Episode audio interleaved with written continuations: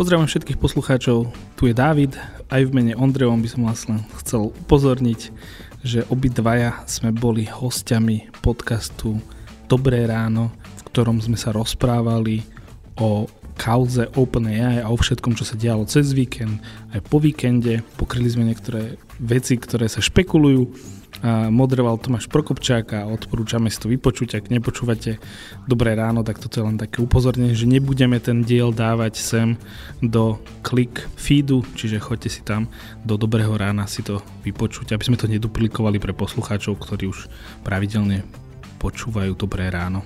Vy si pamätáte niečo podobné? Za čo ja viem 15-20 rokov, čo píšeš, rozprávaš o technológii? Akože takto divoký palacový prevrat uh, v takto exponovanej firme si nevidel. Možno, možno veci, ktoré si diali okolo WeWork, keď akože to začalo tam kolabovať, boli podobne akože radostné, ale takto, že palacový prevrat takto verejný s takým krásnym dramatickým oblúkom a proste, že seriálovou bodkou si ja nepamätám za, za 20 rokov, čo sa venujú technológiám. Nie je to moja myšlienka, ale videl som na sociálnych sieťach, že niekto to nazval, že to je ako keď Steve Jobs, uh, Steve Jobs sa vyhodili z Apple, 12 rokov bol mimo Apple, potom sa tam vrátil, že akože uprosili, aby išiel naspäť, tak toto je ako keby, že to isté, ale pre uh, TikTok generáciu, ktorí to potrebujú mať akože zhustené do pár hodín. A počujeme sa teda v sobotu, ako vždy.